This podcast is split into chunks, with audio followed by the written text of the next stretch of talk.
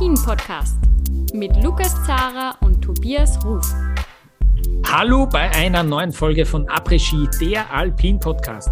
Ich bin der Lukas Zara und wie immer dabei ist der Tobias Ruf. Servus, Tobias. Hi, servus.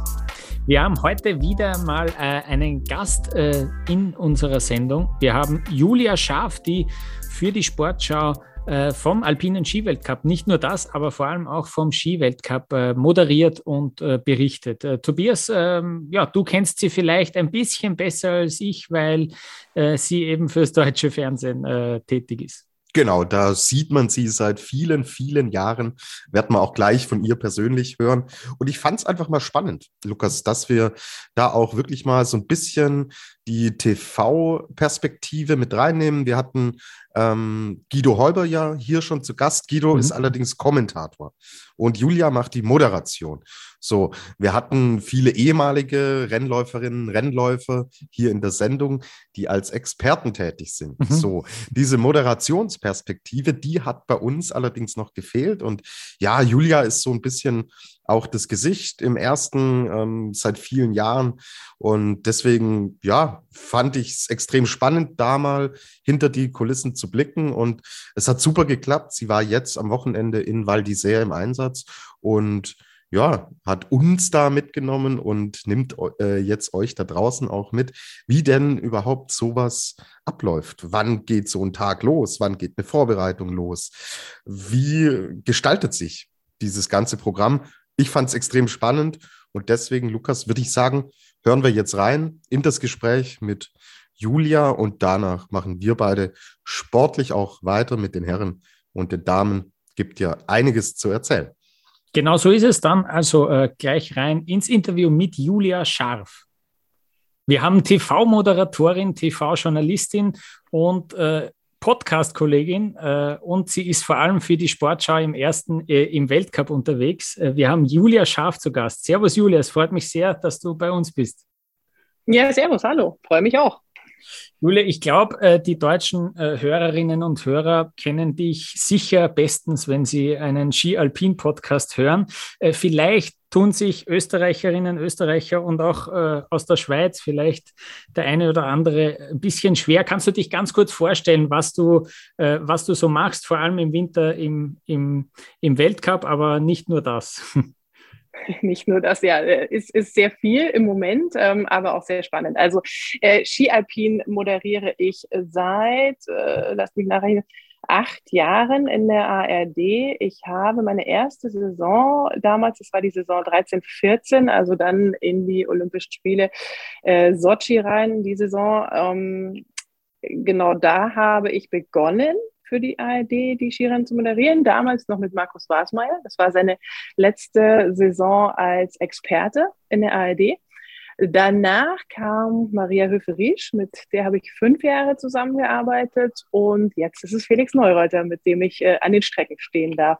Und äh, wir teilen uns, ähm, bei euch ist es ja manchmal ein bisschen anders, also Österreich oder auch Schweiz, ähm, nicht so sehr jetzt nach äh, Männer-Frauen-Rennen oder Speedtechnik auf. Bei uns ist es wirklich komplett querbeet. Also das äh, passen wir dem Dienstplan an, äh, wie es irgendwie so reinpasst. Also von daher, ja, äh, moderieren wir da alles, was eben in den Dienstplan passt. Genau, Julia, du machst aber auch noch andere Sportarten. Wo kann man dich denn sonst noch sehen und hören? Also ich moderiere die Sportschau in Köln, die Sonntagssportschau, in der wir immer ähm, viele verschiedene Sportarten zeigen. Ähm, oh Gott, ich überlege, wie lange ich die Liste mache, ähm, weil es ist wirklich viel aktuell. Hm. Ähm, die Sportschau in Köln. Dann haben wir seit äh, vergangener Saison äh, ja auch ein neues Konstrukt, was wir so in der ARD sonst noch nicht gemacht hatten. Im Winter waren wir eigentlich grundsätzlich immer bei den Außenstationen.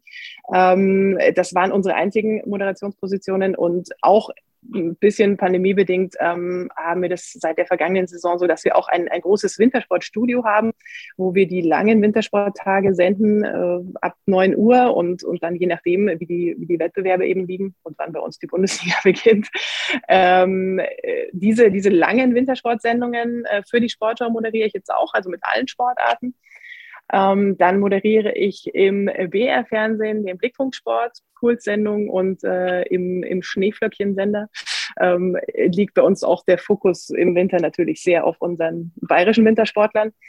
Und dann moderiere ich noch die Abendschau auch im BR-Fernsehen. Das ist das Einzige, was ich so abseits des Sports mache. Ähm, wobei ich habe es heute auch getan und da waren ganz viele sportliche Themen dabei. Komisch. Ähm, das, das ist äh, eine Magazinsendung, in der ich äh, immer zwei, drei Gäste habe, ähm, komplett querbeet. Entweder ähm, sind es Autoren, Musiker, Schauspieler, auch mal Sportler. Und äh, ja, und seit neuestem mache ich auch einen Podcast. Genau, also, und über den wollen wir jetzt auch ganz kurz mit dir sprechen. Zwei Folgen, Julias, sind schon veröffentlicht und dieser Podcast dreht sich rund um das Saisonhighlight, die Olympischen Spiele in Peking. Wie kam es zu der Idee? Wie ist die ganze Umsetzung? Was sind denn eure Pläne so bis Peking? Also der Podcast heißt offiziell, Wording ist ja immer ganz wichtig, das ist der Sportler Olympia Podcast. Und wir sind als ähm, Bayerischer Rundfunk, für den ich arbeite, für die ARD, wir haben ja die verschiedenen Landesrundfunkanstalten, aber da gehe ich gar nicht mehr ins Detail, sonst ist es kompliziert für die Hörer. Ähm, aber als, als Bayerischer Rundfunk haben wir die sogenannte Federführung für die Olympischen Spiele in Peking jetzt, also meistens für die Winterspiele. Das heißt, ähm, der Sender ist komplett äh, für Organisation, Abwicklung, ähm, Konzepte und so weiter, auch Personal zuständig.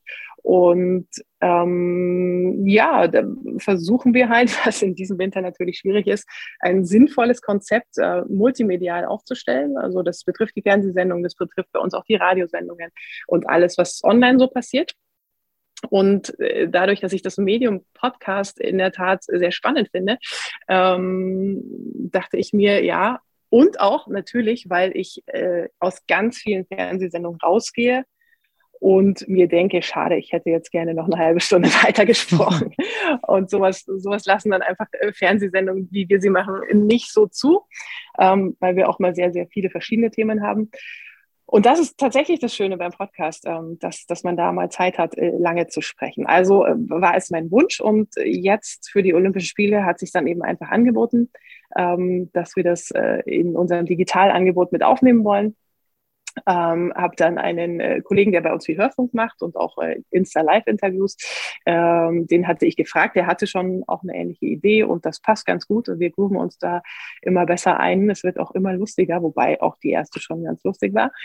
Und ähm, was haben wir vor? Es ist im Prinzip ein Countdown-Podcast. Äh, wir ähm, veröffentlichen jetzt jede Woche eine neue Folge mit einem Sportler und das machen wir bis zu den Olympischen Spielen und dann habe ich keine Zeit mehr. Nein, dann, äh, dann moderiere ich ähm, unsere ARD-Olympiasendung. Da freue ich mich auch sehr drauf.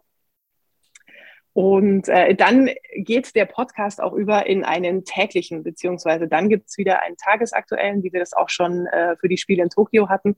Und dann gibt es wirklich morgens und abends eine ganz aktuelle Ausgabe vom Sportschau Olympia Podcast. Sehr, sehr spannend. Lukas und ich, wir haben beide die aktuelle oder die letzte Folge, je nachdem, wie man es nimmt, mit dem Rodler Felix Loch angehört, der unter anderem von seinen Erlebnissen beim Weltcup in äh, China berichtet. Also an euch alle da draußen, hört da wirklich rein. Äh, ich, ich saß kopfschüttelnd zu Hause und habe gedacht, so, wow, was kommt da auf uns zu im Februar? Darüber wollen wir heute nicht sprechen, aber das ist eine absolute Hörempfehlung. War ein sehr spannendes Gespräch, oder Julia? Man hat es bei dir ähm, oder von euch allen äh, gemerkt, so, äh, okay, das war eine kuriose Geschichte, die da im Endeffekt der Felix auch mitgebracht hat aus China. Ja, absolut. Also es war ja auch so, dass erst die Bobfahrer vor Ort waren und einen Te Testwettkampf hatten und dann auch ähm, Johannes Lochner bei uns auch schon mal in Sendungen war, einiges erzählt hat und danach sind ja die Rodler ähm, nach Peking rübergegangen und wir hatten schon einiges gehört und, und, und die haben uns immer erzählt, dass das, äh, was wir da erlebt haben, das könnt ihr euch nicht vorstellen.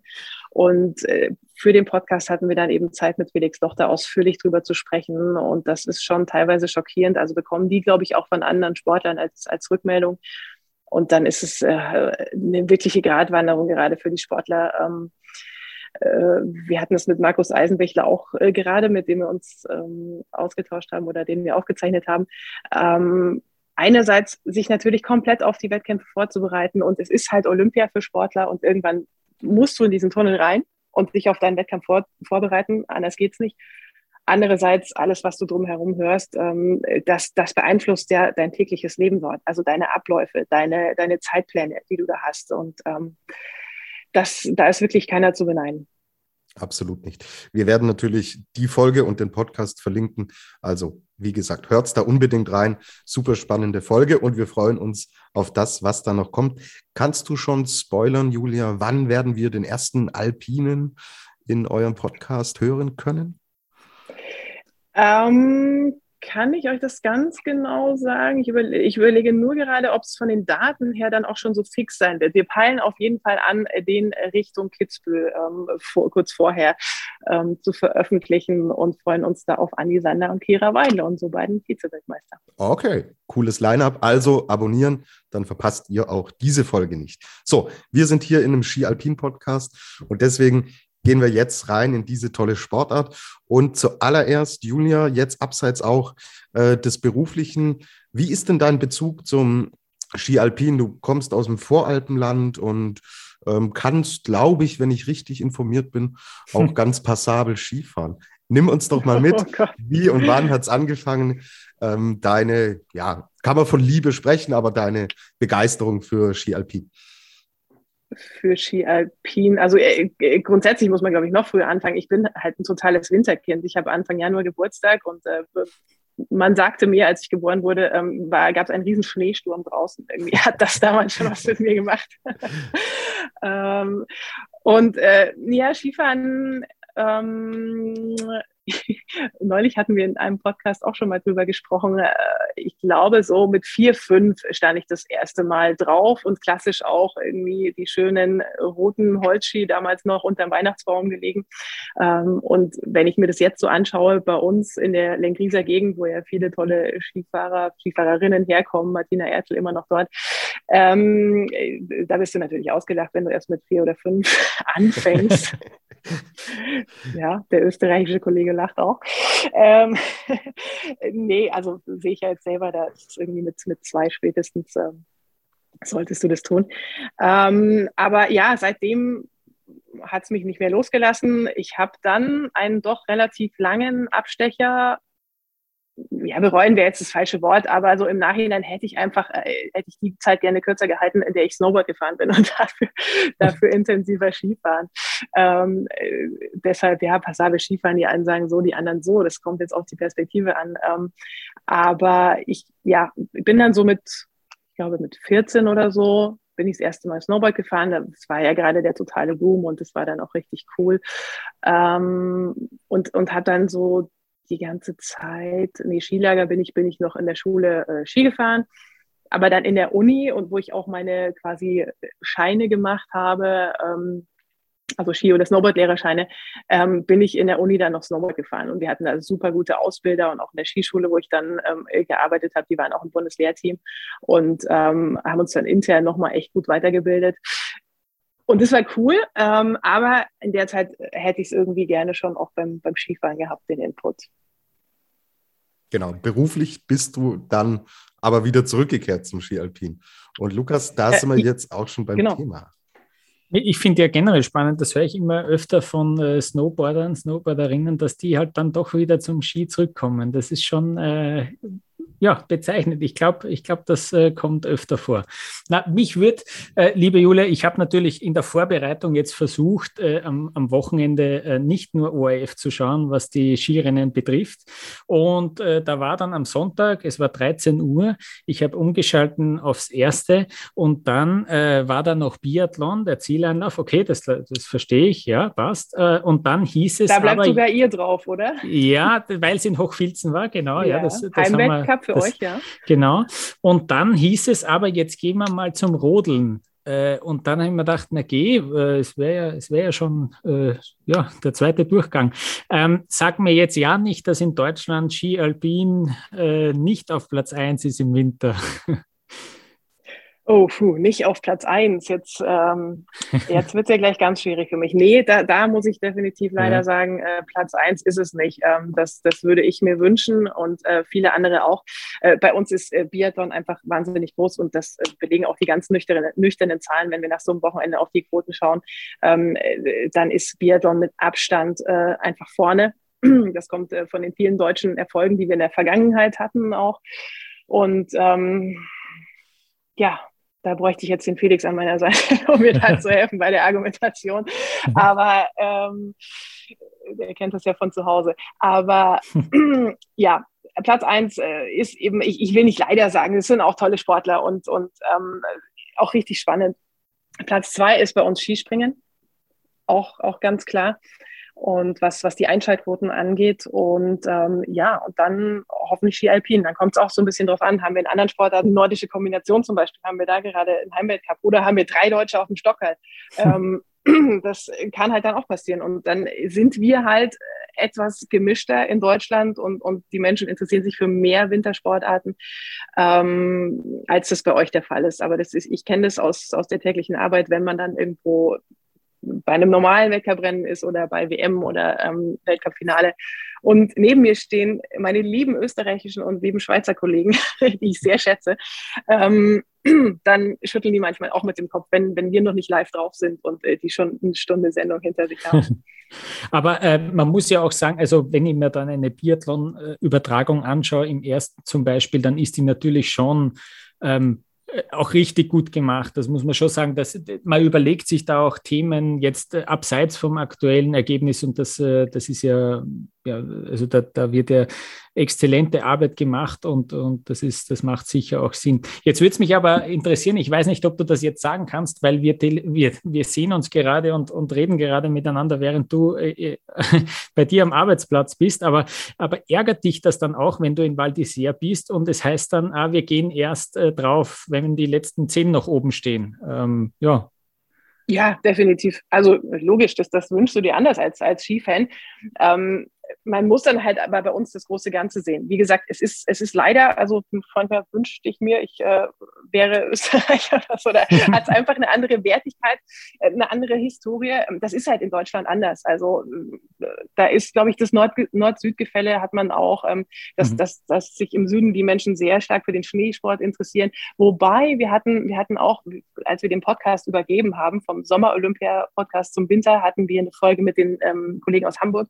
Und da habe ich auch gesagt, bei uns ist der Hamburger Skiverband einer der Mitgliederstärksten auch in Deutschland. Es gibt auch da total Skiverrückte, die halt dann immer die Ferien ausnutzen und, und dann wirklich Vollgas jeden Tag fahren.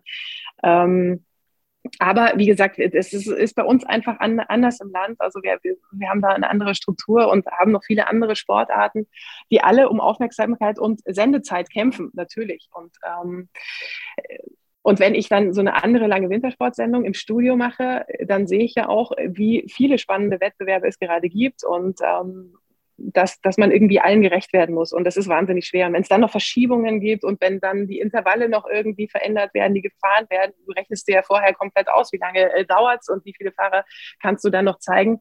Ähm, ja, dann ist es einfach, wenn man es jetzt in so einem gesamten Wintersporttag sieht, muss man halt schauen, okay, wie werde ich, wie werde ich wem gerecht? Und in Deutschland, ehrlich gesagt, es sagt auch nicht jedem halt die Nummer 30, naja gut, das muss ich aufpassen, aber also ich meine, die deutschen Zuschauer kennen jetzt nicht alle 30, die im zweiten Durchgang fahren. Und, und wenn man dann so eine Dramat Dramaturgie zuspitzt auf wirklich, ähm, sagen wir, die letzten 10, 12 Fahrer, dann ähm, ist es für die trotzdem ein spannendes Finale. Wie entscheidet ihr eigentlich generell, was ihr für, für Weltcuprennen besetzt und wo ihr, wo ihr wirklich vor Ort dann auch seid? Also wir haben ja grundsätzlich den äh, Wechsel im Wintersport ARD, ZDF Wochenenden. Also das heißt, wir haben mal jedes zweite Wochenende äh, senden wir Wintersport, ähm, wechseln uns da eben mit dem ZDF ab. Ja, und dann muss man auf, auf den Rennkalender schauen und dann sieht man, welche Rennen dann eben in den ähm, ARD-Wochen oder auf den ARD-Wochenenden liegen. Und ähm, dann kommt es darauf an, wo die Rennen sind. Also wir zum Beispiel die Überseerennen, äh, die machen wir von zu Hause aus. Also da ist niemand vor Ort.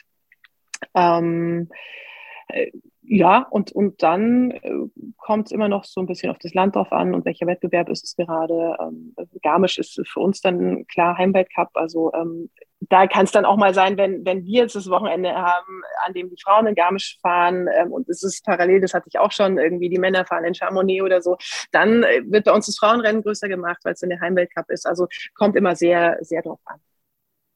Wie läuft denn jetzt die, die Vorbereitung generell äh, ab? Vielleicht können wir es an diesem Wochenende jetzt in Val d'Isère festmachen. Wann, wann seid ihr da hingefahren und, und wie bereitest du dich auf dieses ganze Wochenende vor? Also wir haben äh, grundsätzlich für alle unsere Sendungen haben wir meistens montags die ersten Konferenzen, äh, um überhaupt mal das Wochenende abzuste abzustecken und äh, zu schauen, welche Themen es da gibt. Dann gibt es äh, ja, Montag, Dienstag auch noch große Konferenzen, wo, wo Sendezeiten grob mal vergeben werden und überhaupt erstmal gerechnet wird. Das ist dann viel Rechnerei, welche Wettkämpfe finden wann statt und wenn sie pünktlich sind und wenn sie nicht pünktlich sind. Ähm, das, das ist wirklich erstmal viel basteln. Dann haben wir irgendwann nochmal eine eher inhaltliche Themenkonferenz, so Dienstag, Mittwoch ähm, wenn wir auch wissen, wie viel Sendezeit wir haben. Ähm, wir haben an diesem Wochenende nämlich versucht, eine Kamerafahrt unterzubringen ähm, von Felix. Das war dann aufgrund des Zeitkonstrukts irgendwie kaum möglich auch. Ähm, dann sind wir äh, an dem Wochenende relativ knapp angereist, aber weil wir gerade aktuell auch zu Hause von der Planung her noch wahnsinnig äh, viel haben, auch schon Blick Richtung Olympia andere Sendungen. Ähm, die, unsere, unsere große Crew, die vor Ort ist, die ist äh, Donnerstag angereist. Ich bin mit Felix Neureuther am Freitag angereist und es war eine Anreise, ja, wie ich sie schon mal erlebt habe, äh, nach Val d'Isère mit äh, Maria. Ähm, es war leider fast wieder genauso. Also komplettes Schneechaos am, am Freitag war so angesagt, aber ja, du kannst dann in dem Moment auch nichts mehr machen. Ähm, wir sind nach Genf geflogen und äh, das hat, der Flieger hatte schon Verspätung, ähm, bis wir dann da ein Auto hatten. Natürlich erstmal wieder nicht Allrad. das habe ich versucht zu ändern. Ähm, ja, um es kurz zu machen, wir haben dann für die Strecke von, von Genf nach Val sehr hoch äh, über fünf Stunden gebraucht, äh, weil geschlossene Schneedecke, 50 Zentimeter Neuschnee, ähm, Schneekettenkontrolle und äh, ja, großer Spaß. Aber es nimmt man ja gelassen hin im Winter. Das ist ja nicht die erste Reise, die so, die so ausschaut. Sehr gut, ja. Ähm, wenn, man, wenn man den Schnee braucht, äh, kommt er nicht, gell? Und wenn man dann, wenn man dann weniger brauchen kann auf einmal, ja, das ist, das ist öfter so. Ähm, bist du dann, äh, kriegst du überhaupt eine Chance, dass du vielleicht dann sogar auf den Weltcup-Strecken äh, wirklich auf der Piste bist oder, oder ist, ist das nicht drin? Ähm, das, das kommt sehr drauf an. Also du, du, meinst jetzt irgendwie danach selber fahren oder besichtigen? Ähm, also ja, beides, weiß nicht. Oder? Also angenommen, du fährst vielleicht doch schon am Donnerstag hin, dass du am Freitag tatsächlich noch dort äh, die Hangbesichtigung mitmachst oder so und dann vielleicht auch nur ein bisschen ein besseres Verständnis hast für, für knifflige Passagen. Ähm, das äh, würde ich ehrlich gesagt äh, gerne öfter. Das ist manchmal im, im, Zeitplan jetzt nicht so drin und machen in der Tat auch eher dann unsere Reporter. Also mhm. Bernd Schmelzer, Tobi Bannersoy, ähm, die machen das logischerweise komplett. Äh, die müssen es ja auch wissen, weil sie wirklich jeden Zentimeter dieser Strecke äh, kommentieren. Ähm, bei mir, ich, ich versuche mir dann irgendwie nochmal Kamerafahrten anzuschauen ähm, oder, oder man kennt es irgendwie schon aus den Vorjahren.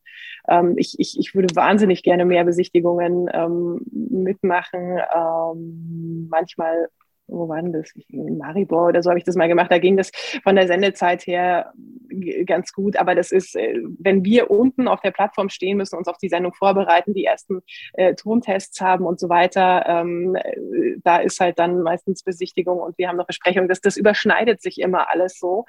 Und ähm, von daher ist das eigentlich äh, kaum notwendig. Aber ähm, ich bespreche mich dann auch meistens mit den Reportern oder schaue mir Kamerafahrten an, dann nochmal, um, um das zu sehen. Und wann geht so ein äh, Arbeitstag dann los? Äh, jetzt zum Beispiel in Val d'Isère? In Val d'Isère, ja, war es ja relativ früh, äh, 39 der erste Durchgang. Ähm, ja, 6 Uhr Wecker, die Wetter checken. Ähm, am, am, Samstag beim Riesensalon war es ja wirklich, also da habe ich dann alle fünf Minuten, ähm, nachdem ich aufgestanden bin, immer in äh, diverse Gruppen dann geschaut, äh, in denen wir unsere Infos auch von der FIS bekommen. Und es hat wirklich fast jeder mit einer Absage gerechnet, äh, weil es war so viel Schnee. Also wir haben am, am, Freitag, als wir ankamen, haben wir den Hang noch gesehen. Das, ist, das war Wahnsinn. Das ist, da hättest du richtig kalt Tiefschnee fahren können, hättest du eine äh, Skitour gehen können, aber äh, dass da ein Riesenslalom stattfinden kann, damit hat irgendwie keiner gerechnet. Also hatte Felix auch gesagt. Und ähm, die haben aber richtig gut gearbeitet. Also das Glück war, dass es dann ab Mitternacht aufgehört hat zu schneien und, und die haben da raus, rausgeschaufelt, was, was ging. Man hat es ja dann teilweise auch noch gesehen, ähm, aber ja, war ja dadurch auch irgendwie ein anspruchsvolles Rennen. Wir waren super froh, dass es äh, stattfinden konnte. Und äh, ja, Arbeitstag, wie gesagt, so, so, so ab 6 Uhr aufstehen, ähm, dann immer wieder mal so die Nachrichten äh, checken, dann habe ich Bigente Lizarazu beim Frühstück getroffen. der war, glaube ich, mit Luc Alphon ähm, irgendwo beim, beim Fahren. Die, die haben auch was gedreht dort. Ähm, dann haben wir so gegen acht Viertel nach acht Besprechungen. Dann äh, bin ich so um neun dann auf, auf Position, auf, der, auf unserer Presenter-Position ähm, da es noch die letzten Technikabsprachen und, und man schaut sich nochmal Zuspieler an, was wir so, auch wenn wir aus dem Archiv was zeigen, ähm, von Felix seine Stockhaltplätze damals in Val d'Isère. Ähm, da gibt es die Absprache mit Köln, mit dem Studio, ähm, die dann an uns übergeben und dann ja, waren wir so kurz vor halb dann drauf vor dem ersten Durchgang. Hm. Und äh, eben gemeinsam mit dem Felix Neureuter, der da der Experte ist. Ähm, wie ist es denn mit, mit Felix Neureuter zusammenzuarbeiten? Er ist ja, glaube ich, doch einer, der sehr gerne redet und deswegen ist es, ähm, ja, äh, glaube ich, ein Deshalb ist er Experte bei uns, ja. Ja. ja. ja. Nein, großartig. Ähm, aber das ist, das ist ja auch so. Ähm, bei, bei, mir ist es ja manchmal auch so, wir haben ja den Wechsel ähm, vielleicht noch vorweggeschoben, ähm, öfter wir besetzen beide Rennen, aber oft haben wir dann halt ein Rennen ohne Experten. Also da stehe ich dann ja manchmal alleine. Ähm, und, und, äh, da bist du rein als Moderator und dann hast du ein Rennen eben mit Experten. Wir haben ja nicht so viele Experten wie die lieben ORF-Kollegen. ähm, das heißt, es gibt immer ein Rennen ohne und ein Rennen mit Experte. Und das ist natürlich schon ein Unterschied. Also wenn du jetzt keinen Experten neben dir hast, dann, dann erzählst du einfach mehr und, und ähm, hast dann auch mehr Redeanteil. Aber wenn Felix dabei ist, äh, ist es einfach äh, jede Sekunde, die er mehr analysieren kann und, und aus seinen Erfahrungen erzählen kann, äh, die muss man ihm geben, weil das wirklich super interessant ist. Und ähm, es macht großen Spaß, mit ihm zu arbeiten, logischerweise. Also ich meine, ich glaube, jeder im Skiweltcup, jeder, der hier zuhört, äh, kennt ihn. Und ähm, es ist unterhaltsam, es ist aber auch äh, immer total analytisch. Und ähm, genau, und dann kommt es noch so auf unsere technischen Möglichkeiten an. Also am allerliebsten hätte er ja auch immer einen Stift in der Hand und würde noch auf dem Monitor zeichnen. so, das können wir nicht immer. Aber ich glaube, es kommt auch so rüber, ähm, was er analysieren will. Tobias, du meldest dich einfach auch, wenn du äh, Fragen hast. Aber ich würde ich würd sogar gleich dann ein bisschen noch sportlich zurückschauen auf Waldi sehr gerne. Was ist denn dir jetzt, äh, Julia, am meisten in, ja, im Gedächtnis geblieben von diesem ganzen Wochenende? War es dieser Sieg von Clement Noël, dieser deutliche Sieg im Slalom oder war es der Sieg von Marco Odermatt am Samstag im Riesenslalom? Es war natürlich der sechste Platz und die Olympia-Qualifikation von Alex Schmid. Sehr gut. Tobi klatscht, ich übersetze das hier mal. ähm, nein, also das ist natürlich klar. Aus, aus deutscher Sicht war das ähm, war das das Positive und darüber haben wir uns gefreut. Und lustigerweise war es auch so ein Déjà-vu, weil vor vier Jahren ähm, hat sich Alex Schmid auch genau in Val d'Isère für Olympia qualifiziert und äh, ich war auch vor Ort. Ähm, da hatten wir dann beide, glaube ich, im Interview plötzlich dieses Déjà-vu. ähm, das, das war toll. Ähm, Odermatt, ja, ist beeindruckend in jedem Rennen gerade. Ähm, aber auch eine, eine, eine Wahnsinnssicherheit. Ich habe ich hab so Felix ja auch gesagt, also wenn du gerade im, Tippspiel einen todsicheren äh, Tipp landen willst, dann, dann nimmst du ihn einfach und, und hast eine sehr hohe Chance, damit was zu reißen. Ähm, also das ist wirklich beeindruckend, jetzt auch die Vielseitigkeit äh, in, den, in den Speedrennen. Ähm, das war toll, aber der Slalom war natürlich spektakulär am, am Sonntag. Also was, was da für Dinger dabei waren. Ähm, der Sturz von Binata Also es ist immer, immer schön, wenn da nichts Schlimmes passiert, aber ähm, ja, also der hatte eine, eine Dramaturgie, das, das, das war ja wirklich, wirklich Wahnsinn. Und dann diese Demonstration von Clermont Noël zu Hause für ihn äh, mit seinem diese Heimpublikum. Ähm, und vor allen Dingen, es, es war Wahnsinn, es war für mich seit langer, langer Zeit auch wieder ein Rennen, ähm, an dem ich Zuschauer erlebt habe. Also weil bei der WM war keiner, es war eine mhm. Geister-WM beim Weltcup-Finale in Heide war auch gar keiner oder ich weiß, ich weiß gar nicht mehr, das wusste vielleicht besser. Waren da zwei, drei, die an der Strecke, nee, also eigentlich offiziell war, war auch gar keiner da. Und ähm, das heißt, ich, wir haben ja alle in der kompletten letzten Saison keine Zuschauer erlebt. Und ähm, da jetzt äh, die Franzosen zu sehen, wie sie Clément Noël feiern, äh, das, war unfassbar, die Stimmung. Und, und das war so schön, auch, auch du hast gemerkt, wie die Sportler das wieder aufsaugen, wie die sich gegenseitig hochpushen dann, äh, wenn, wenn die über die Ziellinie auch gefahren sind. Ähm, das, das waren so tolle Bilder, so viele Emotionen, wie wir sie lange nicht hatten, auf, aufgrund der fehlenden Zuschauer.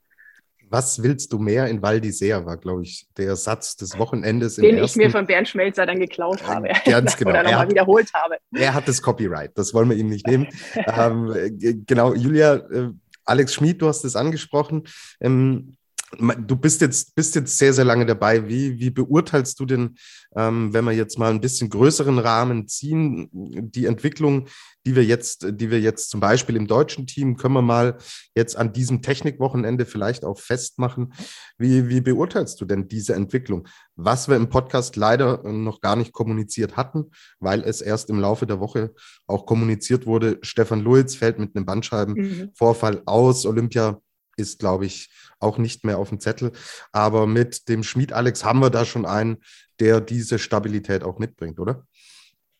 Ja, absolut. Also genau, Stefan Luiz, ähm, ganz, ganz bitter, ähm, hat uns auch aus dem Krankenhaus noch eine Nachricht geschickt. Und ähm, ja, das tut mir wirklich leid für ihn. Aber ähm, ja, gehört ja nicht nur im Skisport dazu. Also hoffentlich kann er einfach äh, schnell wieder zurückkommen. Äh, Alex Schmid, ja, ich wünsche ihm einfach eine noch konstantere Saison und ich hoffe, dass er den Schritt auch geht. Ähm, war ja echt immer total Licht und Schatten äh, im vergangenen Jahr bei der WM immer ganz knapp auch in den Einzelrennen. Ja, das war immer so aussichtsreich und gute Zwischenzeiten und äh, ja, und dann hat es eben knapp nicht äh, geklappt. Gott sei Dank hat er ja die Medaille im Teamwettbewerb dann geholt. Ich glaube, das, das war auch wichtig, einfach dieses Erfolgserlebnis. Und ähm, ja, er ist ja auch so ein, so ein Parallelexperte, da fühlt er sich total wohl. Ähm, ja, also ich, ich hoffe, dass er, dass er da einfach noch, noch ein bisschen mehr Konstanz hat und, und sich auch zutraut, dass er, dass er da vorne mitfährt. Ähm, also ja, er, er hadert dann ja manchmal irgendwie mit, mit, mit Fehlern, ob, obwohl die Zeiten dann äh, gar, nicht, gar nicht so schlimm sind oder so. Aber ähm, ich glaube, er denkt dann ganz, ganz lange drüber nach und äh, ja, statt zu sagen, hey, immer noch ein richtig cooler Lauf ähm, und äh, die Fehler lasse ich halt dann im zweiten einfach weg. ähm, ansonsten, ja, Julian Raufuß, ähm, auch ein, ein, cooles Wochenende gefahren, zweimal die Punkte gefahren. Ich glaube, ähm, der wird jetzt auch immer konstanter und auch in beiden Disziplinen, das ist schön. Äh, wir haben ja gar nicht mehr so viele, die wirklich überhaupt zwei Disziplinen fahren. Und ähm, müssen wir uns Sorgen machen um Linus Strasser? Das, ja, es war ja stellenweise der Strasser, den wir letzte Saison gesehen hatten. Stellenweise waren aber auch echt leider dicke Böcke drin. Ist knapp ausgeschieden, zweiter Durchgang nicht erreicht. Welchen ja. Eindruck hat er auch in Sachen Körpersprache und so auf dich gemacht jetzt am Wochenende? Ja, das, das war leider der Slalom, das war ein komplett gebrauchter Tag für ihn. Also er ist irgendwie ähm, von oben weg ja gar nicht wirklich reingekommen, ähm, hat es auch gespürt dann, glaube ich. Ich meine, der Hang ist an sich nicht einfach.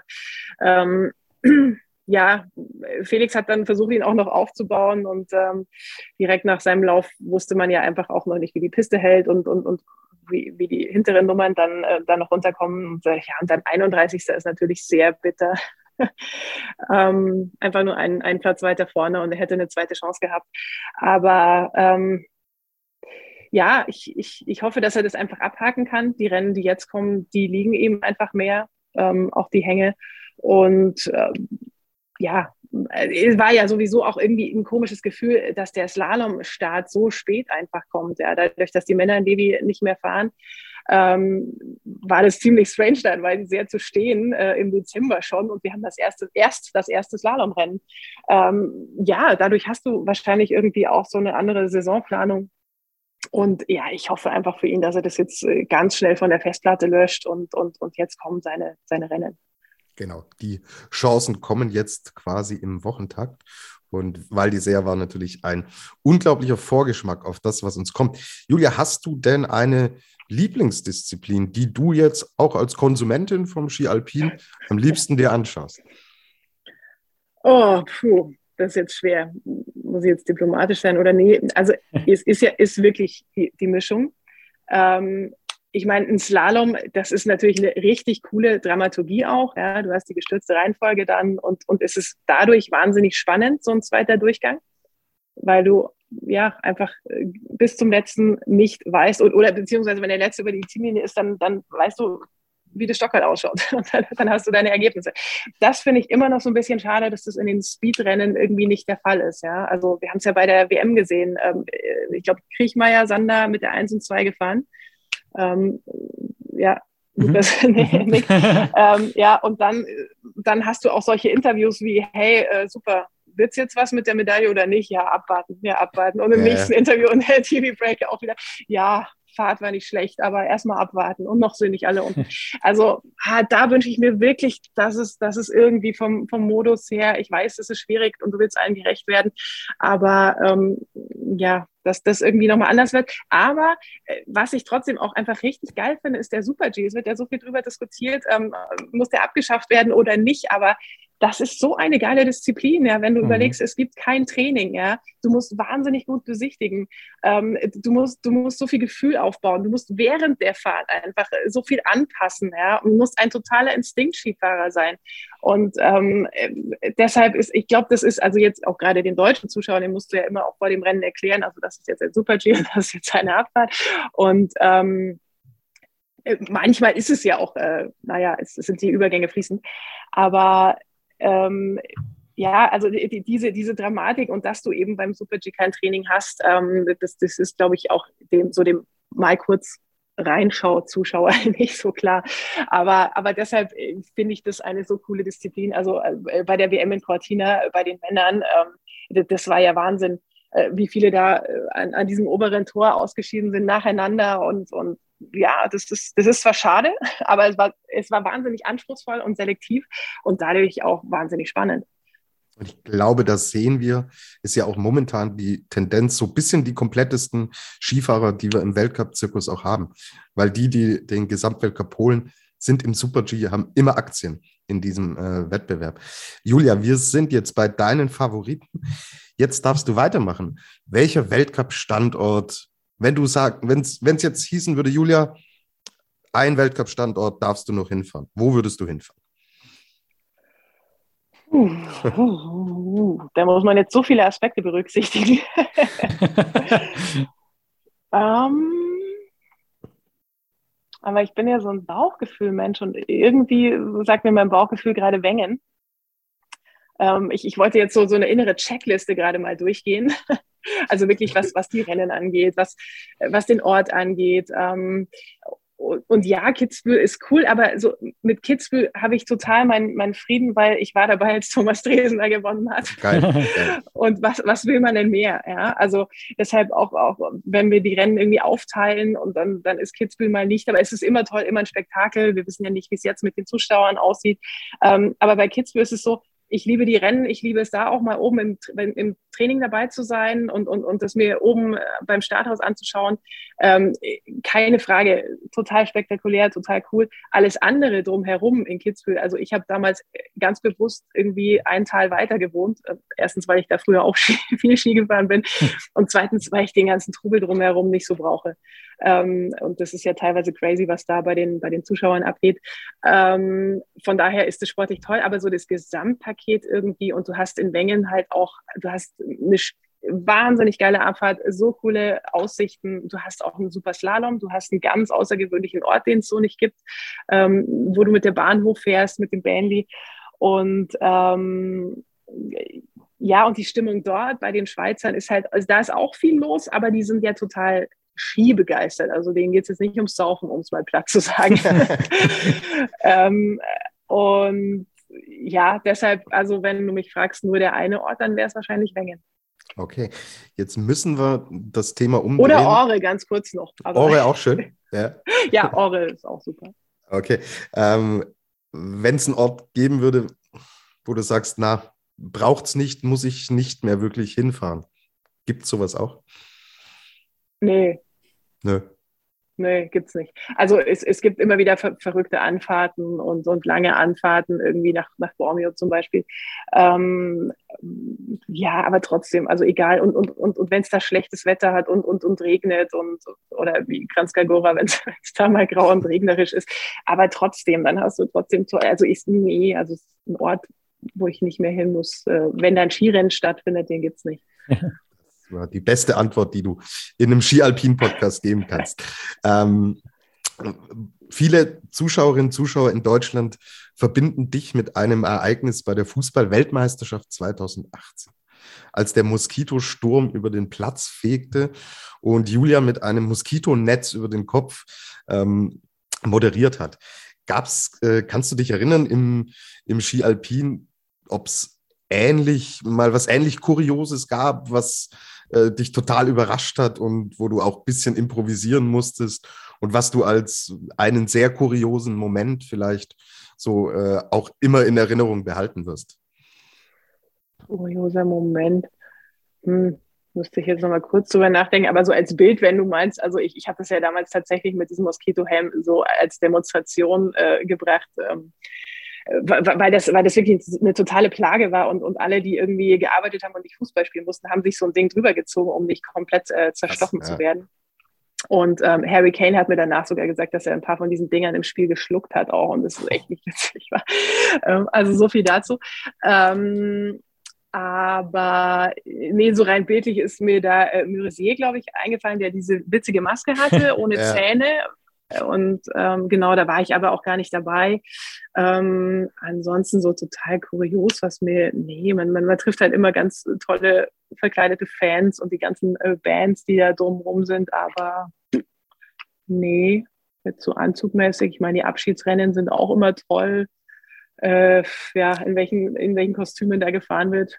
Kann, kann auch ein anderer Moment sein, dass irgendwas in der Übertragung mal plötzlich gar nicht mehr geklappt hat oder irgendwelche äußeren Umstände äh, auf im Endeffekt auf gar dich äh, eingeflossen sind, die so ähm, nicht normal sind. Ja, ein, einmal zum Beispiel genau in, in Ore, das war, ich glaube, ein ganz normales Weltcuprennen, genau, weder, weder ähm, Saisonfinale noch, da war ich mit äh, Martina Erdle, und ähm, die WM davor in Ore ist, ist ja noch gefahren und da war sie dann mit mir als Expertin vor Ort.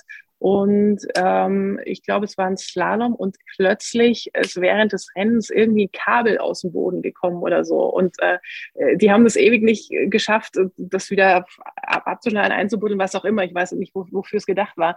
Ähm, auf jeden Fall entstand dadurch eine, eine ewige Unterbrechung und es war ein Abendrennen und die haben wir gar nicht so oft. Und da senden wir dann irgendwann ja an die Tagesschau ran. Und, äh, und, und, da gab es auch nicht so viele andere Wettbewerbe, zu denen wir irgendwie abgeben hätten können. Und da haben wir dann wahnsinnig lange uns äh, über alles Mögliche unterhalten und uns immer gewundert, wie kann es das sein, dass, dass die einfach ähm, so lange dieses, dieses Kabel da nicht wegkriegen aus dem Hang und das Rennen nicht weitergehen kann. Also ein kleiner Hauch von Günter Jauch und der Torfall in Madrid. Ja, so ähnlich. Ja, erinnert mich daran. Super. Julia, ähm, weil Lukas und ich gleich noch über die Frauen sprechen, du gleich eine äh, weitere Podcast-Aufnahme hast. Ähm, zum Abschluss noch die Frage, ist es ein Unterschied, ob du ein Frauenrennen moderierst und begleitest und äh, ein Herrenrennen moderierst und begleitest? Oder sagst du, es ist rein technisch, handwerklich im Endeffekt identisch? Ja, komplett. Also von der Moderation her, wie du auf das Rennen schaust, ähm, total. Das ist ja kein Unterschied. Du schaust dir die Strecke an, du schaust dir die Bedingungen an, ähm, das Wetter, du schaust dir die Favoriten an. Ähm, und für, für mich äh, zum Arbeiten ist es überhaupt kein Unterschied. Okay, super. Vielen, vielen lieben Dank, Julia Scharf, für die ganzen Einblicke. Das hatten wir jetzt auch zum ersten Mal in über zweieinhalb Jahren Après-Ski, dass wir mal tiefer in die TV-Übertragung von Seiten der Moderation Einblicke erhielten. Super, vielen lieben Dank. Viel Spaß noch mit der Wintersport-Saison im ersten, mit dem neuen Podcast-Projekt und ja, gerne darfst du auch mal wiederkommen, vielleicht ja auch nach Olympia und dann quatschen wir mal über das, was da in Peking so noch passieren wird. Sehr gerne, machen wir. Danke euch. Danke, Julia. Ciao, ciao. Ciao.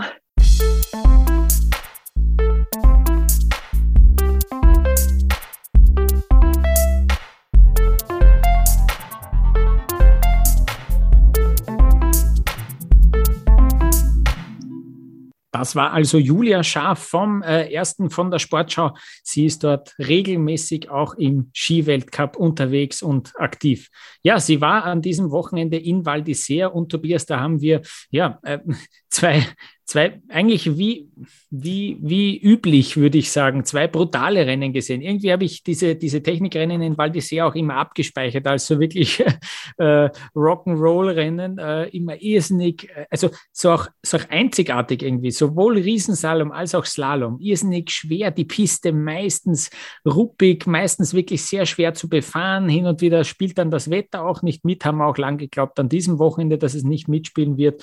Und äh, ja, insofern äh, wirklich immer sehr herausfordernd. Und wir haben dort natürlich auch den ersten Slalom in der neuen Saison äh, gesehen und davor mal wieder dann äh, einen Riesenslalom. Und im Riesenslalom hat Marco Odermatt gewonnen, der hat sich da knapp äh, durchgesetzt vor Alexis Pointureau und äh, am am Sonntag äh, im Slalom hat es einen, äh, einen wirklich deutlichen Sieg gegeben von Cle Clement Noël. Da haben auch, muss man sagen, ja, der eine oder andere hat da dann ausgelassen, ist ausgeschieden. Wir haben einige Aus, Ausfälle gesehen und äh, ja, irgendwie auch fürs, fürs gesamte äh, Bild äh, war schon überraschend, dass Alexis Pointureau zum Beispiel den zweiten Durchgang da nicht erreicht hat. Wir haben ja uns irgendwie erwartet von diesem Wochenende, dass es im äh, Gesamtweltcup da doch enger wird und dass der Alexis Pointureau vor allem im Slalom Boden gut machen kann. Das hat er sich sicher auch selbst so äh, erträumt und erwartet. Aber es ist äh, ganz anders gekommen und äh, insgesamt hat sogar Marco Odermatt an diesem Wochenende mehr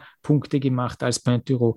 Äh, Tobias, was ist dir noch von diesem Wochenende so aufgefallen, eingefallen, äh, was wir vielleicht auch mit Julia Scharf jetzt noch nicht äh, besprochen haben? Ja, wir haben schon angedeutet, so Odermatt, wie stark und wie gut er ist und äh, auf welchem Weg er gerade ist, nämlich die große Kugel. Wir haben es letzte Woche schon angesprochen. Er kann sich eigentlich nur noch selber schlagen. Das ist schon echt beeindruckend. Er führt die Riesenslalom-Wertung an, er führt die Super-G-Wertung an der wird kein Slalomrennen brauchen. Also die Hermann Mayer Zipfelmütze, Lukas, die kann er im Schrank lassen.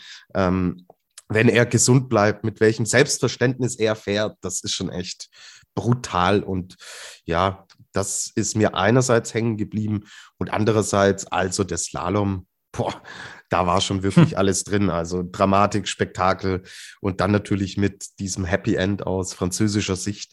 Clément Noël gewinnt zu Hause, wo er wirklich auch herkommt und äh, haut da im Endeffekt alle anderen weg mit 1,40 Vorsprung, was in dieser extrem starken und engen Konkurrenz schon wirklich eine dicke Ansage ist. Das fand ich bemerkenswert und ja, da kommen jetzt so ein Alex Wienatzer, hat mir sehr gut gefallen. Natürlich dramatisch scheidet er aus am letzten Tor. Der Läufer vor ihm, Tangi Neff, super erster Durchgang gefahren scheidet am ersten Tor aus. Also äh, war ein Irrsinn, war wirklich ein Wahnsinn und fand ich sehr sympathisch, dass Sie äh, im ersten dann auch gleich erwähnt haben, dass das dem Felix Neureuter auch einmal passiert ist genau. und der das auch ja nicht jetzt super gern zugegeben hat, aber trotzdem auch gleich so erwähnt hat, weil es ist natürlich absolut die, die Höchststrafe für einen Slalomläufer. Ich weiß, Bernadette Schild ist das einmal in, in Semmering passiert, die ist dort einfach auch in Tränen dann gestanden. Es ist wirklich das Schlimmste natürlich, vor allem wenn es so gut liegst nach dem ersten Lauf, nicht? Äh, begreift er nach dem Podest. Also cool irgendwie, dass es, dass, dass sie es dann erwähnt haben auch. Ja. Absolut, absolut. Also war ein, war ein Riesenspektakel, hat echt Spaß gemacht. Äh, Julia hat es ja auch schon richtig gesagt. Es ist wirklich sehr, sehr spät für den ersten Slalom. Lukas, vor zwei Monaten haben wir die Sölden-Vorschau aufgenommen und jetzt äh, geht im Endeffekt der erste Slalom runter. Aber da können wir uns jetzt echt noch auf richtig, richtig krasse und hm. äh, spannende Wettbewerbe freuen. Und ja, es, äh, man sieht schon auch so, welche Jahrgänge da im Endeffekt jetzt da auch vorne reinfahren. Ein 97er Jahrgang mit Clement Noël, dann ähm, aber unsere beiden norwegischen Zwillinge gefühlt, Atle Lee McGrath, Lukas Broughton, die sich da im Endeffekt jetzt auch da oben stabilisieren, ja, und der Panther ist natürlich auch sein Heimweltcup, ja. Alle, alles redet jetzt über Clement Noël, aber das ist schon echt ein herber Rückschlag, weil wir haben es auch immer gesagt, er darf im Slalom nicht viel auslassen. Ja, und äh, es, er hat halt ausgelassen und das ist extrem schwierig. Christoffersen wird Elfter. Ja, er hat einen guten Riesenslalom gefahren, aber auch da sind irgendwie die großen Tage, wenn man automatisch auch sagt, so, ah, Christoffersen ist vielleicht ein Anwärter auch auf die große Kugel. Na, ich habe das Gefühl, mit der Muskelmasse, äh, äh die ging bergauf, aber mhm. diese Ambitionen dann im Endeffekt auf wirklich die ganz großen Erfolge, da geht es leider bergab und da sind so viele andere jetzt in der Verlosung, die, ähm, die ja hier einfach auch diese, diese Rolle spielen werden und deswegen, ja, wir werden noch viel über Slalom sprechen und haben ja aus Waldi sehr extrem viel auch schon, schon jetzt gehört. Und deswegen es wird da noch extrem viel kommen. Ich freue mich auf eine geile, geile Slalom-Saison. Lukas, was ist dir noch irgendwas aufgefallen, irgendwas hängen geblieben? Einzig, äh, dass, dass Manuel Feller wirklich gut drauf ist eigentlich. Also ähm, Podestplatz im Riesenslalom Platz 3, im Slalom ja auch Platz 5, glaube ich, nach dem ersten Durchgang. Dann mit einer guten Zwischenzeit unterwegs gewesen, dann leider eingefädelt auch äh, im zweiten Durchgang. Aber der, der gefällt mir schon sehr, sehr gut. Er sagt, dass er da zum ersten Mal seit äh, Ewigkeit Möglichkeiten, schmerzfrei ist wirklich auch Vollgas im Training. Also äh, das ist grundsätzlich sehr gut. Wir haben ein Comeback gesehen von Marco Schwarz nach seiner ähm, Sprunggelenksverletzung. Ähm, da bin ich gespannt. Äh, er hat ja da sich jetzt doch äh, aktiv dazu entschieden, im Slalom zu starten. Riesenslalom hat er ausgelassen, den zweiten Durchgang verpasst. Allerdings war da schon ein Schnitzer dabei, auch ähm, grundsätzlich, er hat dann gesagt, er ist nicht unzufrieden. Na gut, er wird nicht zufrieden sein, wenn er einen zweiten Durchgang verpasst. Aber ich glaube, es ist insgesamt, wenn er sich darauf fokussiert, hey, ich habe es jetzt geschafft, da am Start gewesen zu sein, das ist schon irgendwie dann doch ein Erfolg. Sonst im Slalom war es furchtbar für Österreich, nur zwei Leute, Leute überhaupt in den Punkten. Und äh, ja, so Kleinigkeiten, weil du ihn noch erwähnt hast. Atle Lee McGrath, irrsinnig schneller Grundspeed, finde ich. Und dann hat er so vier, fünf perfekte Tore und dann ist er zu schnell unterwegs, so kommt es mir vor, dann ist er zu schnell unterwegs und er bockt es gar nicht mehr und, und muss dann irgendwie so grob abbremsen. So irgendwie, da, das fehlt mir noch bei dem, der hätte der hätt so das Zeug dazu, wirklich äh, absolute Bestzeiten zu fahren und dann irgendwie ähm, ist er, ist er sich selbst schon zu schnell, kommt mir vor, und dann äh, muss er es irgendwie abbremsen. Aber grundsätzlich, ja, äh, der hat dann auch im Ziel noch gesagt, äh, ich, ich war nie weg, so auf die Art. Also der hat diesen, diese, diese Knieverletzung super weggesteckt. Der macht sicher noch viel Spaß in der Zukunft. Ja. Genau. Ähm, Klar, muss man natürlich jetzt äh, das österreichische Resultat ist halt extrem bitter, ja, mit Adrian Pertl, was uns jetzt auch erreicht hat, diese Nachricht. Schwere Knieverletzung, Saison vorbei. Er ist der Vize-Weltmeister, ja. Ähm, du hast es angesprochen, ja. Lukas, das ist schon echt extrem bitter. Roland Leitinger, Adrian Pertl. Mhm. Wir reden hier jetzt gerade in den technischen Bereichen von zwei Siegfahrern. So. Mhm. Und selbst ein so gut breit aufgestelltes Team, wie die Österreicher es sind, steckt sowas nicht äh, einfach so leicht weg. Also, das ist Und, schon e echt krass.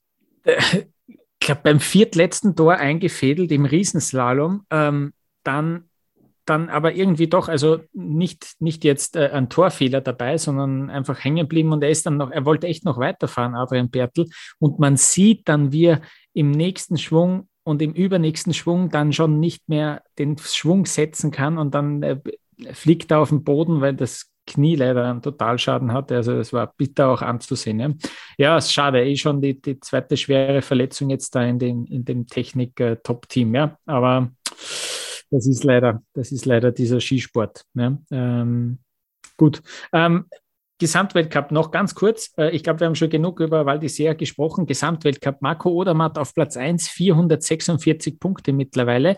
Auf Platz, auf Platz 2 ganz langsam Matthias Meyer mit 310 Punkten, also schon über 130 Punkte dahinter. Der war nicht dabei in Val. Und auf Platz 3 auch nicht dabei gewesen. Alexander Omot Kilde, 229 Punkte, also schon über 200 Punkte dahinter.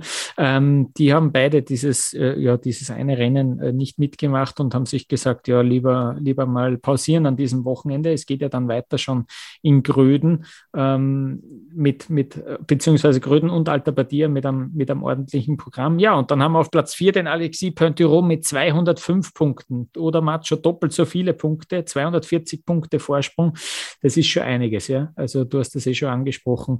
Das wird noch ein hartes Stück Arbeit. Ja, ähm, ähm jetzt, ste jetzt steht Gröden an. Wir sehen Super G, wir sehen eine Abfahrt wenn es normal läuft, geht das halt auch wieder pro Odermatt aus. Und dann bist du langsam schon in einem Trend äh, drinnen, der dir halt auch im Endeffekt sagt und zeigt, äh, in welche Richtung die Kiste geht. Und dann wird man auch im Lager Perntiro irgendwann natürlich äh, sich das anschauen und dann vielleicht auch feststellen und sagen, so, wir haben diese große Kugel gewonnen und äh, mit Olympia steht jetzt noch dieses große Ereignis an, wo es dann halt auch heißen kann, so ja, dann lass uns äh, die Vlhova machen und lass uns den Fokus im Endeffekt verschieben, weil unter so einer Gesamtkonstellation mit Olympia jetzt im Endeffekt vor Augen macht es ja jetzt dann irgendwann, macht es irgendwann auch keinen Sinn mehr zu sagen, ich äh, versteife mich ähm, weiter auf die große Kugel, wenn sie nicht mehr, nicht mehr wirklich erreichbar ist. Also ich glaube, wir sind jetzt schon so früh an einem Kipppunkt, wo wir in diese Richtung gehen. Ähm, genau, ich würde Lukas meines Amtes walten und ja. den Zeremonienmeister machen und zwar äh, kurz das Programm vorlesen, das wir jetzt dann sehen. Also wir sind in Gröden, haben da eine Abfahrt, die ja auch immer für Spektakel sorgt und mhm. ähm, mal schauen, wie schnell es diesmal äh, zu Ende geht. Ich glaube, vor zwei Jahren war es damals, haben wir fünf oder sechs Stunden gewartet, bis, bis hm. alle im Ziel waren. Also mhm. da mhm. erinnere ich mich noch gut dran. Ähm, gut, äh, fangen wir an. Am äh, Mittwoch, den 15. ist das erste Training. Am ähm, 16., also am Donnerstag, das zweite Training. Dann kommen zwei Rennen. Wir haben am Freitag, den 17. Dezember, haben wir einen Super G um 11.45 Uhr und einen Tag später, am Samstag, selbe Uhrzeit, 11.45 Uhr, sehen wir dann die Abfahrt. Und ich würde sagen, Lukas, dann können wir auch direkt rüber switchen nach St. Moritz und über das sehen, was wir bei den Damen jetzt erlebt haben. Zwei Super-G-Rennen. Ja. Ähm, und eine genau. Anmerkung noch äh, vom Odermatt habe ich gehört, äh, dass ja. er die Abfahrt in Gröden nicht mitnehmen wird. Ah, okay. äh, das hat er irgendwie schon bekannt gegeben. Ja, äh, da, da, versucht er sich dann auf Alta Badia, Sonntag, Montag, die zwei Riesenslaloms dann gleich dran, ähm, auf das dann zu konzentrieren. Aber ja, jetzt äh, endgültig der Switch zu den Frauen und nach St. Moritz. Zwei Super-Gs hat es dort gegeben, zweimal eigentlich schlechtes Wetter, ja. Ähm, am, am, am Samstag, ja, schlechte Bodensicht, ähm, eigentlich alle Fahrerinnen ähm, irgendwie, ja, damit zu kämpfen gehabt. Am Sonntag dann der Wind, äh, sehr starker Wind, deswegen verkürzt, das ganze Rennen Start nach unten versetzt äh, und verschoben. Und dann ist auch die Frage, wie fair das dann wirklich war. Es gab doch einige Läuferinnen, die mehr Rückenwind hat, hatten als andere. Sei es wie es sei. Lara Gut-Berami hat den ersten Super-G gewonnen, vor Sophia Gotcha 1800 nur zurück. Und die zwei waren da so ein bisschen in einer eigenen Liga, weil die drittplatzierte Michaela Schifrin 1,18 schon zurück war. Ja, und am Sonntag dann, da ist Lara Gut-Berami wirklich heftig gestürzt gestürzt. Vielleicht können wir dann gleich drüber reden. Äh, Federica Brignone hat das Rennen gewonnen nach nur 57 Sekunden Fahrzeit, also wirklich ein kurzer Super-G dann vor Elena Curtoni. Es war der Tag der Italienerinnen, die waren ja überhaupt mit sechs Läuferinnen in den Top Ten zu finden äh, oder fünf waren es, glaube ich, fünf. Ähm, also irrsinnig gute, starke mannschaftliche Leistung wieder, die Italienerinnen. Und auf Platz drei erneut Michaela Schifrin, der haben dann 43 Hundertstel gefehlt, 11 Hundertstel zurück war Elena Curtoni. Ja, äh, Tobias, wir wissen mittlerweile, die, Sof äh, die Sophia, die Lara Gutberami, die ist da halbwegs glimpflich davongekommen. Äh, die Schulter zwickt ein bisschen, es sind Prellungen dabei, aber es ist Gott sei Dank nichts allzu Heftiges. Die hat es wirklich über, über diesen Zaun gefetzt. Also sie war extrem flott unterwegs, hatte dann, äh, ja, hatte dann eine zu direkte Linie, was grundsätzlich bei ihr eigentlich kein Problem ist, weil sie dann den Schwung extrem schnell zumacht, trotzdem nicht absticht. Das kann sie extrem gut. Ja, und dann war sie ja, hatte sie da bei einer Welle noch irgendwie, hat sie den Ski verschlagen und plötzlich, ja, so schnell kann es gehen, äh, ist sie in die andere Richtung gefahren und nicht in die Fahrtrichtung, hat statt am Linkskurs ein bisschen den Weg nach rechts eingeschlagen, wirklich voll aufs, aufs Netz zu, dann noch kurz einen, einen Gegenschwung versucht, ein bisschen hat sie noch abgebremst, aber dann hat sie über, hat sie über die, über den Zaun gefetzt und äh, hat man ja kurz vom Schlimmsten ausgehen müssen. Ähm, bin nicht ganz zufrieden, wie dann die FIS immer damit umgeht. Die blendet sofort eine Wiederholung ein, ohne dass man irgendwie weiß, wie es eigentlich der Läuferin in der Situation geht. Das kennen wir mittlerweile von anderen Sportarten. Die haben das äh, besser im Griff. Ja? Die, die zeigen das nicht sofort. Die warten zuerst ab, ob es da wirklich äh, Entwarnung geben kann, bevor man das zeigt. Aber ja, äh, wir haben das dann also nochmal in der Wiederholung auch gesehen. Ähm, ja, der, der, der Sturz äh, extrem heftig, aber sie dürfte da, Tobias, äh, gut, gut davon komm, gekommen sein. Ja. Riesenglück, ja. Also das hätte auch das vorzeitige Saisonende zum Beispiel sein können. Da hätte wirklich viel mehr passieren können. Aber sie sagt, ja, die blauen Flecken sind da, aber damit kann sie umgehen und sie will jetzt in Val d'Isère am Wochenende wieder am Start stehen. Ja, ähm, ja, hoffentlich, hoffentlich sehen wir sie dann dort. Und generell, ja, äh, was mir noch aufgefallen ist, Michaela Schifrin, zwei dritte Plätze, ist trotzdem nicht so ganz zufrieden. Die war ja äh, da auch im Ziel, gerade die Führende, wie es die Gutberami geschmissen hat, die war auch wieder ja, gleich ziemlich fertig, hat da ziemlich ähm, mitgenommen ausgeschaut. Gott sei Dank ist die Gutberami ja dann äh, sogar mit den Skiern runter ins Ziel gefahren mit einem äh, dicken Anorak und dann ist es gegangen. Ja. Ähm, Gott sei Dank, das waren dann, waren dann schöne Bilder. Aber äh, wir wussten natürlich, gut Berami im Super-G extrem stark unterwegs. Was wir nicht so wirklich wussten, ist, dass Federica Brignone nach wie vor natürlich eine Siegfahrerin ist, das Skifahren nicht verlernt hat und äh, die war, die war irrsinnig begeistert von ihrer Zeit, wie sie im Ziel war. Ich glaube, die hat da nicht so wirklich damit gerechnet und hat sie wirklich sehr schön gefreut. Das äh, war schön anzusehen. Ja, die, die letzte Saison war ja, war ja wirklich, wirklich schl äh, schlimm für sie. So, da wollte ja überhaupt nichts funktionieren und sie kam da als Gesamtweltcup-Siegerin, ging da rein und ja, wenn du jetzt dann merkst, so, hey, es geht wieder und ähm, die Teamkolleginnen sind auch mit dabei und äh, da entsteht jetzt dann auch wieder so eine Dynamik. Also klar, äh, dass, dass man dann im Endeffekt so happy ist und das so genießen kann, ja, ich gönn's ihr nur und sie hat ja jetzt auch italienische Skigeschichte geschrieben. Lukas, letzte Woche habe ich äh, fälschlicherweise Deborah Compagnoni hier erwähnt. Die hat sie jetzt nämlich überholt und ist mit 17 Siegen sind es, glaube ich, ist sie da die äh, italienische Rekordhalterin. Also ein doppelt bedeutsamer Tag für Federica Brignone. Ich glaube, der Rekord wird ihr aber nicht so wichtig sein, sondern genau das, was du angesprochen hattest. Sie hat gezeigt, dass sie wieder eine Siegfahrerin ist und sein kann und hat ja auch einen achten Platz im Endeffekt ähm, äh, im ersten Super G hingelegt. Also ja, cool, sie mischt da voll mit. Sophia Gotcha zeigt, wie stark und wie gut und konstant sie ist. Elena Cortoni mischt da voll mit rein. Eine Marta Bassino tankt jetzt hier natürlich dann auch Selbstvertrauen, das sie dringend benötigt wenn wir jetzt in Richtung äh, dann der nächsten Speedrennen und vor allen Dingen auch äh, in Richtung Riesenslalom gehen. Also ja, kann man aus italienischer Sicht im Endeffekt so stehen und laufen lassen. Ich habe aus deutscher Sicht nichts Neues zu erzählen. Ja, Kira Weidle und der Super G ist halt nach wie vor ja, nichts, was, was irgendwie funktionieren soll und will. 19., 29. Platz. Jetzt schauen wir auf die äh, nächste Abfahrt, was da im Endeffekt möglich ist. Magst du noch kurz über die Österreicherinnen sprechen? Ja, es war jetzt auch kein, kein berühmtes Wochenende, sage ich jetzt einmal. Wir haben einen fünften Platz von Ariane Redler, die ja jetzt schon das zweite Mal da vorne in die Top Ten reinfahrt, einen Spitzenplatz rausholt. Am Samstag die beste Österreicherin, am Sonntag war es Ramona Siebenhofer, die ja mittlerweile wieder mit einer Startnummer 31 dort antreten hat müssen. Ja. Ähm, also das war auch wieder bitter notwendig. Immer wenn man glaubt, bei der Ramona Siebenhofer, puh, jetzt, äh, die hat irgendwie den Anschluss verloren verloren, kommt sie dann doch wieder daher. Das muss man schon sagen. Äh, das, das ist äh, auch im, irgendwie in der letzten Saison ist sie dann plötzlich wieder besser geworden, hat dann im, im Saisonfinish Podestplätze herausgefahren. Also ähm, die ist dann doch immer wieder für Topplätze zu haben. Eigentlich wäre da Tamara Tippler als zuerst äh, zu, zu nennen. Äh, die hat das irgendwie nicht äh, auf die Reihe bekommen da in St. Moritz.